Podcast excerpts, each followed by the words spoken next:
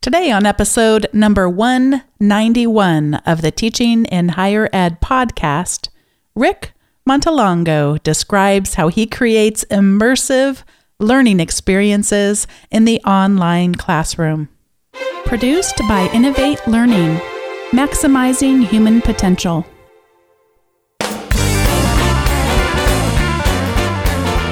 Welcome to this episode of Teaching in Higher Ed.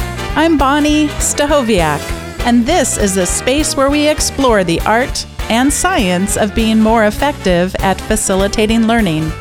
We also share ways to improve our personal productivity so we can have more peace in our lives and be even more present for our students.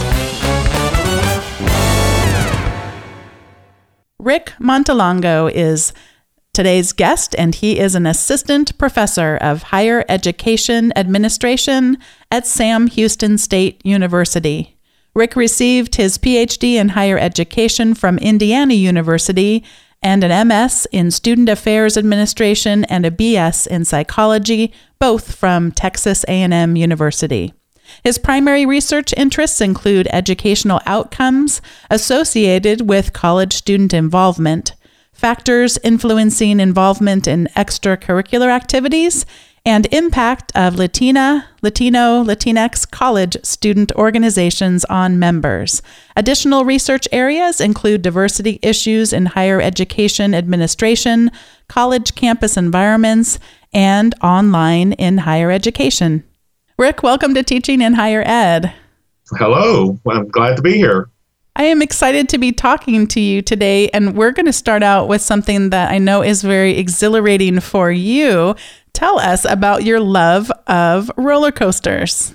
I knew you were going to start with that. It's, it's, funny that you're asking about my love of roller coasters because even up to high school, I was definitely afraid of them. But somewhere between high school and I guess my undergraduate years, I started loving the roller coasters. And I, I think the thing that fascinates me about them is I've always had like a science background. At one point of my undergraduate career, I was a meteorology major. And so I have a fascination with science and and especially physics and, you know, the way things move and the weather and in this case roller coasters. So I, I, look at roller coasters more for like how do they do that and and how fast they go.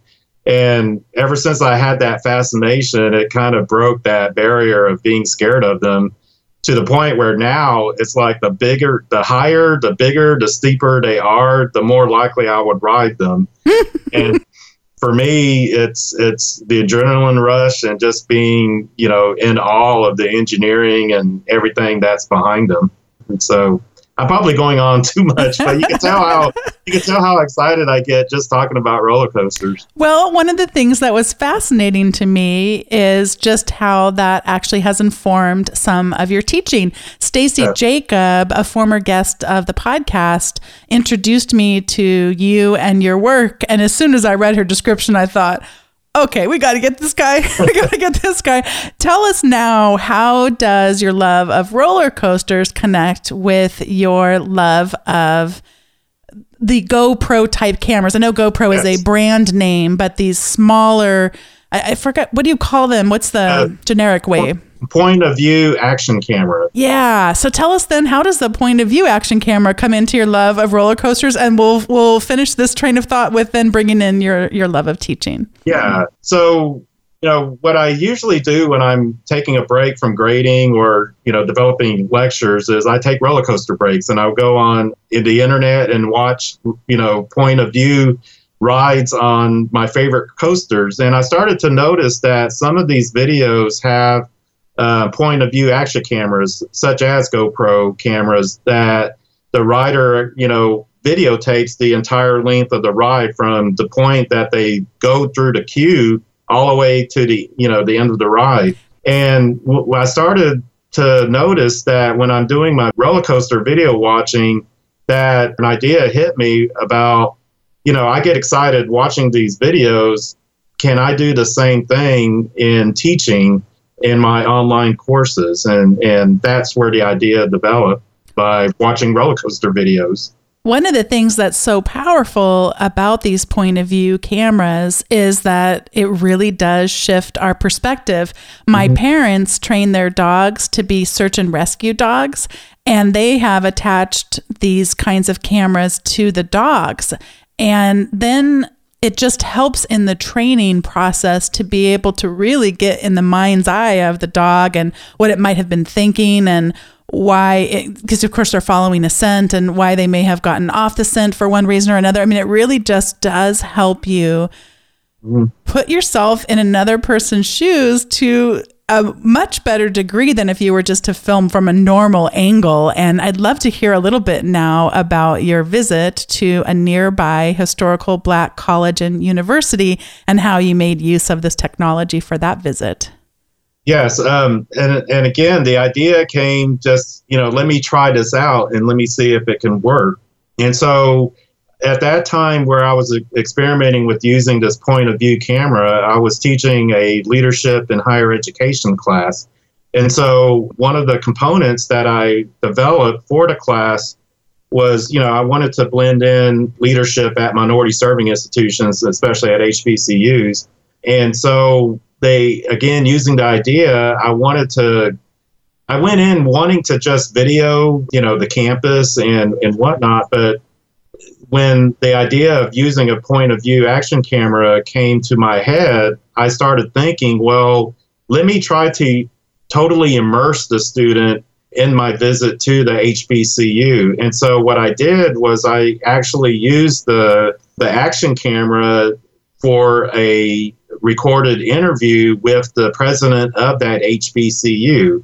I used the small camera to drive around the neighborhood to have the students actually see what the surrounding neighborhood looked like because the neighborhood has this really interesting uh, partnership with the HBCU. What was interesting was there were, the videos were supplemented by some readings and and some local newspaper articles. And one of the articles that the students read mentioned how the the surrounding community was very impoverished, you know, with boarded up houses and stuff.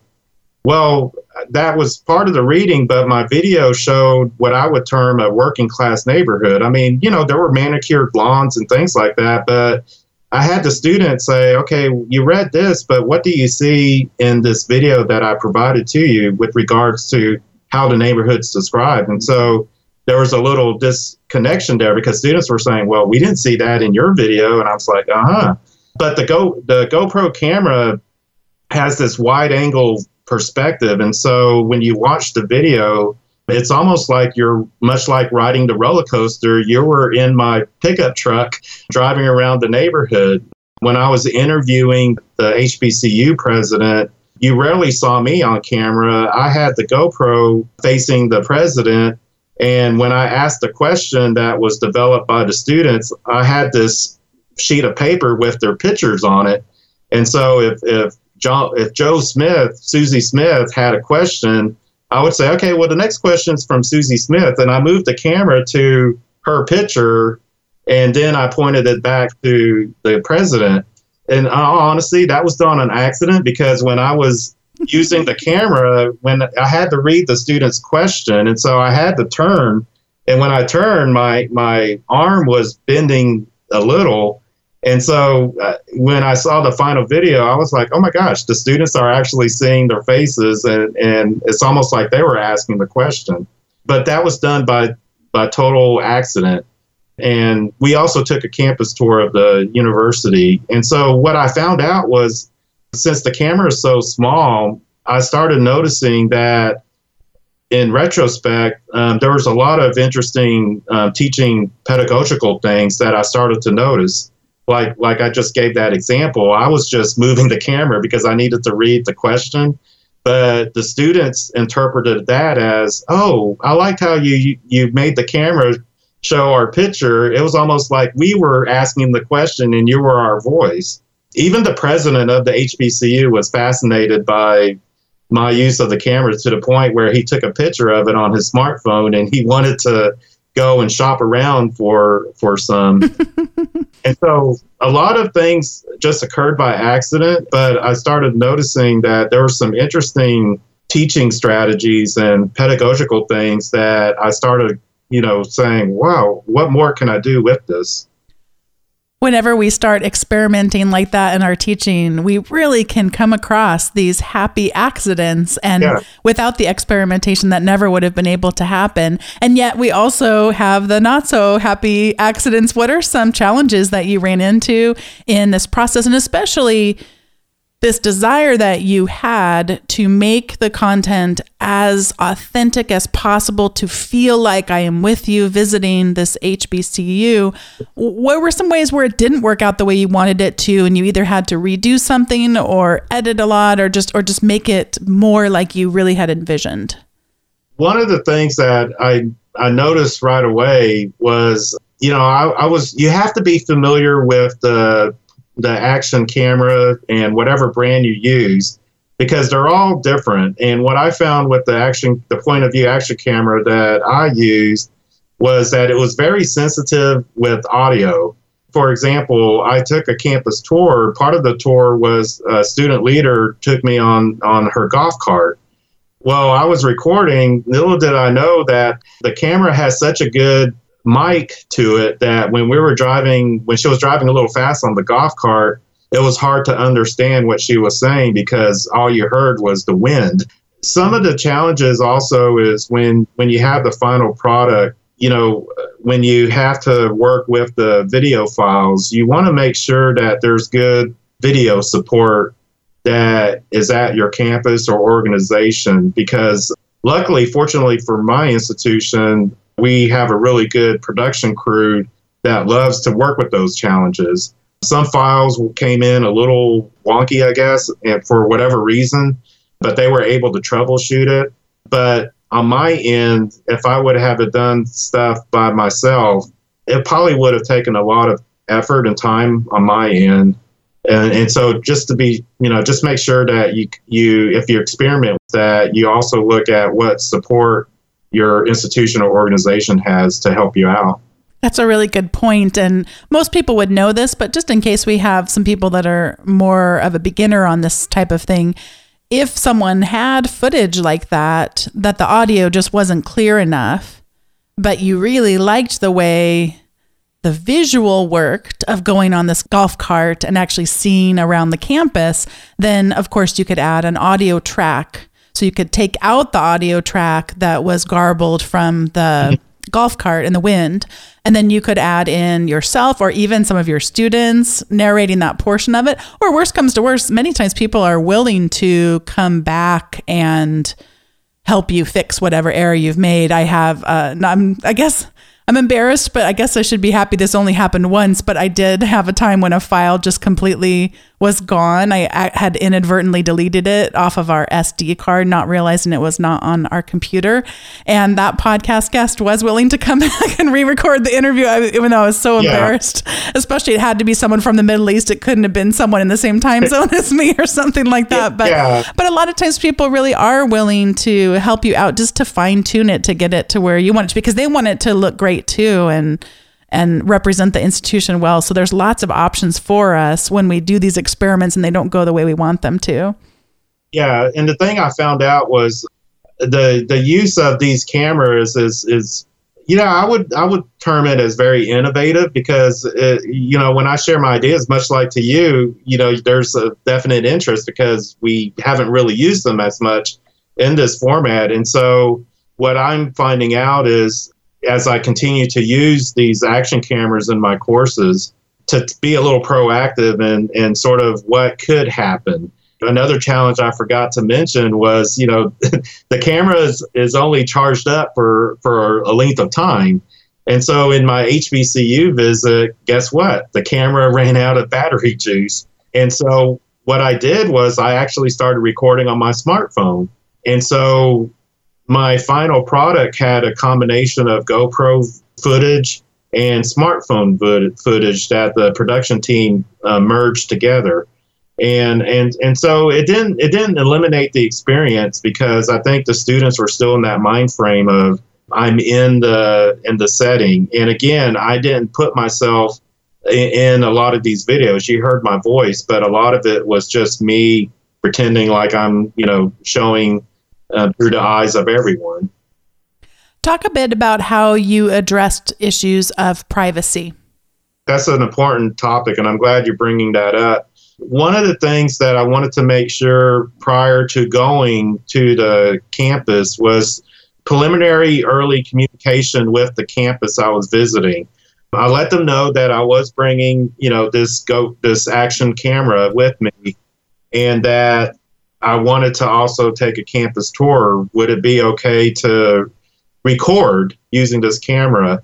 They were pretty, at least this specific campus were just like they wanted to showcase their students and their leadership and whatnot. But on my end, I was very mindful of okay, if I'm going to talk to someone that wasn't part of my itinerary, before I even recorded, I was going to ask them, you know, is it okay? And even after that fact, I was going to check with the campus. Fortunately for me, that didn't occur too much. I was assigned one student that was my host throughout the whole day. The people that that person had me interact with were aware of my purpose on campus. The only time that I had to ask, is it okay, was um, there was a student worker working in a greenhouse on the campus farm, and the young lady who was t- giving me the tour interacted with them because they were friends. And I asked them, I'm recording, you know, and then after I was like, Do you mind? It's like, Oh, no, go ahead. It's fine.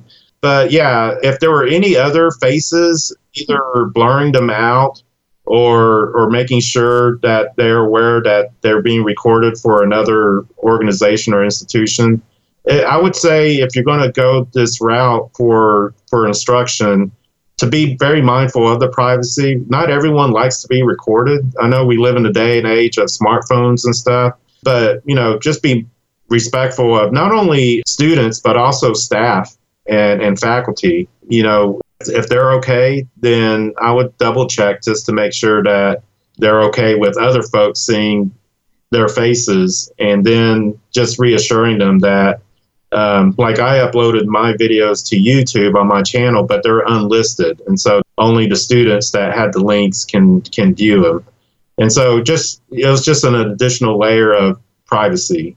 I think it's worth reviewing those. I know I've mentioned the three ways you can post videos on YouTube previously, but it's always worth revisiting. So I can put a, a video on YouTube and it becomes a part of my channel and so anyone who would come visit my channel would see these videos. Mm-hmm. Or as you mentioned, the the one that I almost, you know, 90% of the time go for is unlisted. It's mm-hmm. a part of a class. I don't necessarily want it as a part of my channel. It doesn't have to do with the broader reasons I might be posting things on YouTube, but it's specific to a class. And so it's unlisted such that if you came to my channel, you don't see it. If you search on YouTube, you will not find it, but it doesn't have any kind of a password associated with it, such that when I embed it on a learning management system or somewhere, that it's not going to be inconvenient for someone to try to watch it. The last one, the last option I don't use very often, but I find people use actually too often is the private option.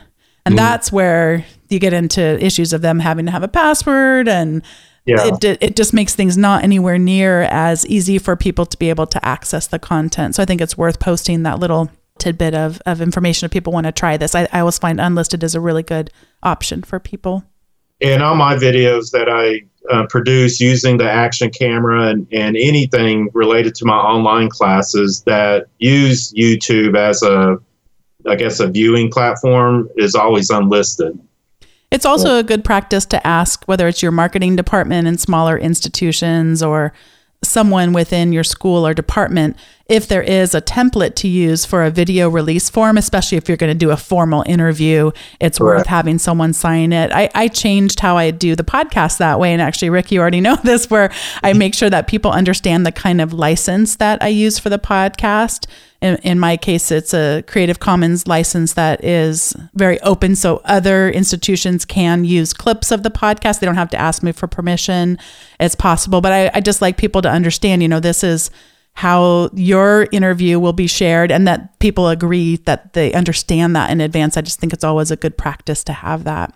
I would love to hear a little bit about the other examples that you've come across of people using these kinds of cameras in their teaching. There was one that you had from CBS this morning, and it was a Google virtual reality tour of a museum. Would you talk a little bit about that one or any other ones that you want to share as examples too? you know these ideas uh, come from me watching staying on i guess staying on top of uh, technology trends especially technology trends and how they're being implemented in the classroom and in education and so one of the vivid examples i think i shared a piece with you is in fact around this time last year i saw a news article a news story where there was like a first grade or maybe even kindergarten classroom where students were using, I believe it's called Google Box. It's like a very inexpensive version of the VR glasses that you can now buy for like 20 bucks now. And so it was fascinating to see these young um, students, these young learners, all wearing these VR headsets, and they were walking around their classroom. But the fascinating thing was the the story showed what they were watching, and they were watching a tour of an art museum in, in Europe. And so, you know, on the on the news story, you saw like how the students could manipulate their viewing perspective, seeing you know the different pieces of art and stuff. And then they showed the classroom and they showed all these little kids just like walking around holding their VR headsets. You know, it, it, was just really interesting to see. And so that that part of me just, you know, again, just fascinated me but it also reminded me that these are going to be my students in in you know 18 20 years from now hopefully i'll still be teaching and on this earth then but if we don't keep up with that then we're going to be you know really trying to struggle how to teach these new learners and another example that I, I have experimented with is what's called um, 360 view videos. And there are cameras and that will allow you to do a, a 360 viewing perspective where students can actually manipulate the video to where they can move like a cursor on the video and they can just it's almost like Google 360 view that some of you may be familiar with. You can actually make a video where when you're talking, the students can actually manipulate while they're viewing your video again, I was fascinated by seeing that again on the news and how it was being developed. And so when I came back to my campus after last year's holiday break, I talked to my production person, my contact, and I said, I saw this thing about 360 video uh, cameras. Have you heard anything? And right away, like within five minutes, he emailed me back. He was like, OMG, we just got a camera. You're playing with it long story short, you know, I'm just very open to playing and experimenting with this technology because I'm an online instructor for graduate classes and I want to stay, I want to do my best to stay two steps ahead. And so we, uh, long story short, we used this camera for for a doctoral class, a face-to-face doctoral class on uh, leadership again, and and this time I used it to talk about the concept of adaptive leadership, where, you know, say, like for this example, um, a natural disaster occurs at an institution. How does leadership adapt to that challenge? And so I used that 360 camera to, to visit an institution that dealt with the hurricane here on the Gulf Coast. When I visited the campus, I did a, uh, I walked around campus, but I told my students, okay, if you look behind me, you will see the port of Gal, you know, the port of Galveston. But I, I kept the camera in front of me. That was my cue to for students to change the perspective.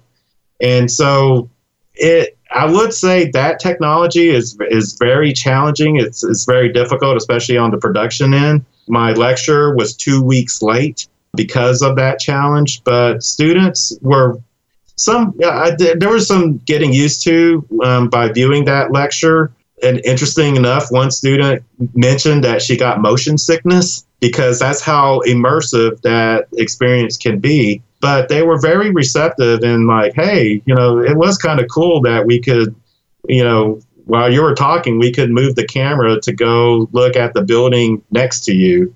well, and, and still return back to you. So that's where we're going, I think, especially with online education. I just love that creative and an example. I don't know if you know this because I don't think I shared it with you, but my background is in organizational leadership. That's what my doctorate is in.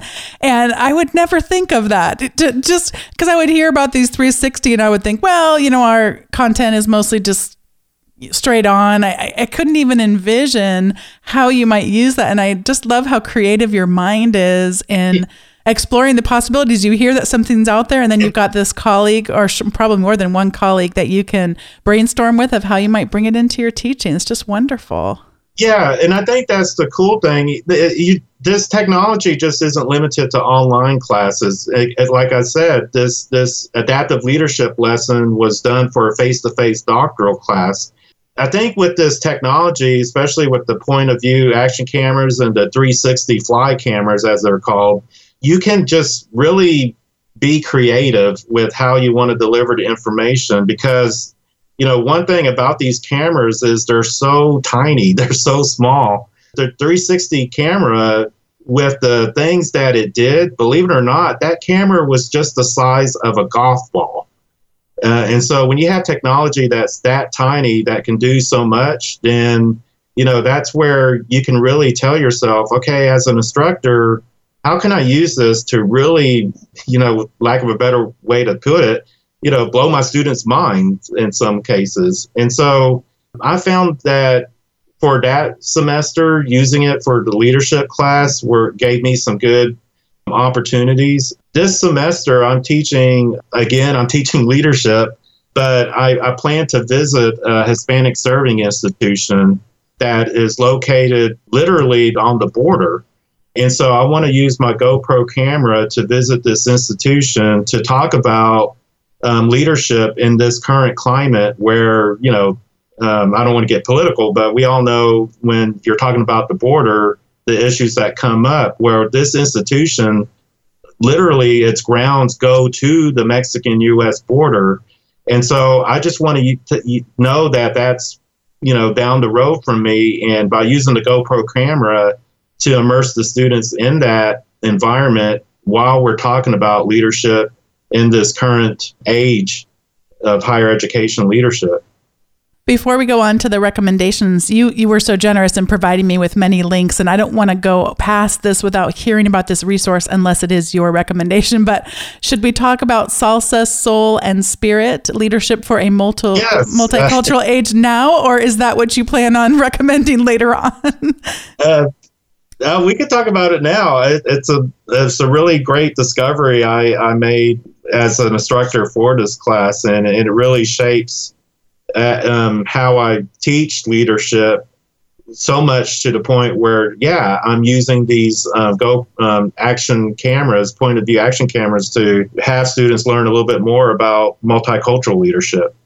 It sounds like a wonderful book. And all of these links will be in the show notes for people at teachinginhighered.com slash 191. And this is the point in the show where we each get to give our recommendations. And I wanted to talk a little bit about Flipgrid and officially recommend it. I've actually shared on recent episodes about my use of it. I used it this past semester with undergraduates, and most of the students in that class would have been somewhere around 20 and our, some of our juniors and seniors, maybe as old as 25. And then I also used it with my doctoral students, which of course are in most cases, not all, but in most cases, quite a bit older than that. And it was a delightful success in both contexts. Flipgrid, if you've not used it before, is kind of like taking all the good parts about what discussion boards were supposed to be and actually using them and getting rid of the bad parts, which are we've just made them so transactional discussion boards, traditional ones, and you know, go reply to three other people. It just it doesn't bring the content that we're trying to explore in a class to life in such a way as video. So with Flipgrid, you can set it up where you determine the length of time that you want videos to be allowed. In some cases, I would go for two minutes. In some cases, I'd bump it up to two and a half. But one of the many great outcomes that I heard from my undergraduates was that Flipgrid helped them learn how to be more concise because it was one of those things if it went over they'd have to re-record it and it, I didn't anticipate that. It was not one of the reasons I adopted it. I didn't anticipate it as an outcome. But I can say that what a gift it is that we can give to people just to help them be more succinct when communicating their ideas.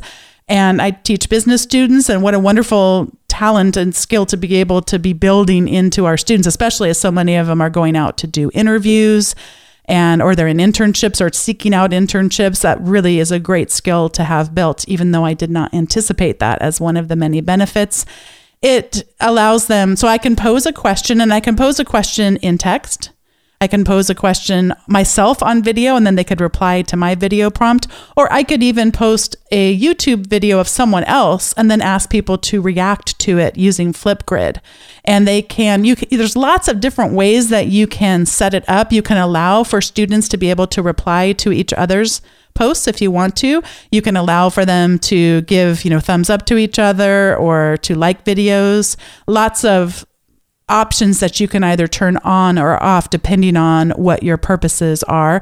And you can have a, a grid be public so anybody could go view it and make it very open, or you could keep it just private within either your learning management system or within your own website or however you're you're hosting that information or even within Flipgrid you can require a password lots of different options for how you want to set it up and then so my undergraduate students totally loved it what they reported to me was they loved how they learned how to be more concise they learned how to be more confident in their delivery of information. In that case, I was having them go out and listen to either a podcast called Planet Money or a podcast called Marketplace. And then they would pick a few stories out of that experience and report it out to us in that truncated amount of time. And it went super well.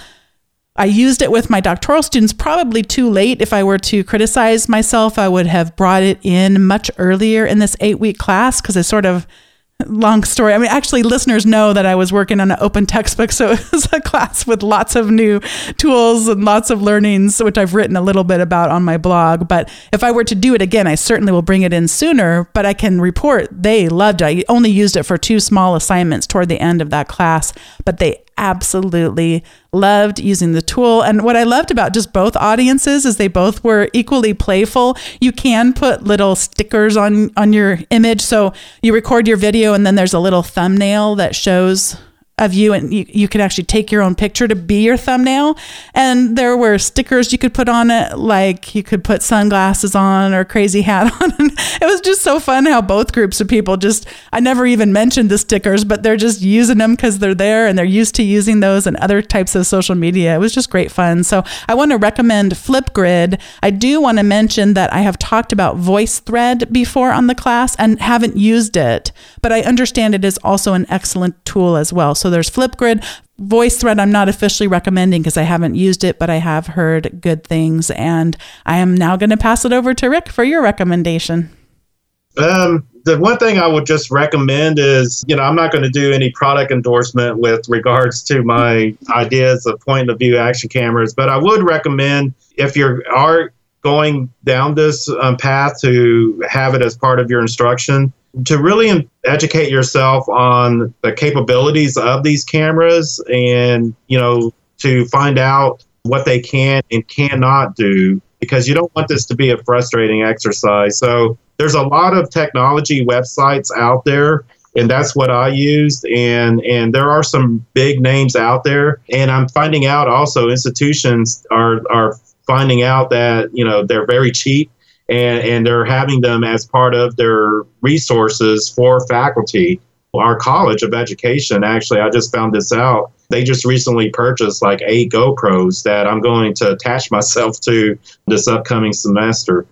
I, I briefly mentioned the Juana Bordovez text Salsa Soul and Spirit. It's Leadership for Multicultural Age. It's a it's a book that I'm including with other resources in my leadership class. Leadership is the class that we focused a lot on for this podcast. But I found that this book is very interesting in that it speaks to leadership, but it carries across different areas, especially in higher education, especially in this day and age where it seems like leadership nowadays is all about winning. And when you read this book, hopefully the message is leadership can include winning, but what does winning mean?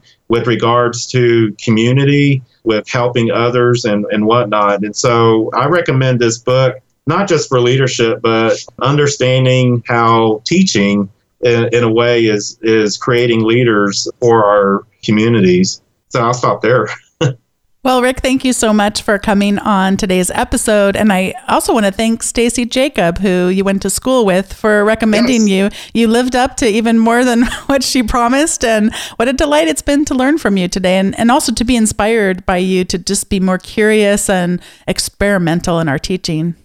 Well, I appreciate it. it this was fun. So uh, thank you for the invite. And, and thanks to my colleague, Stacy, for giving me the connection to you and your podcast.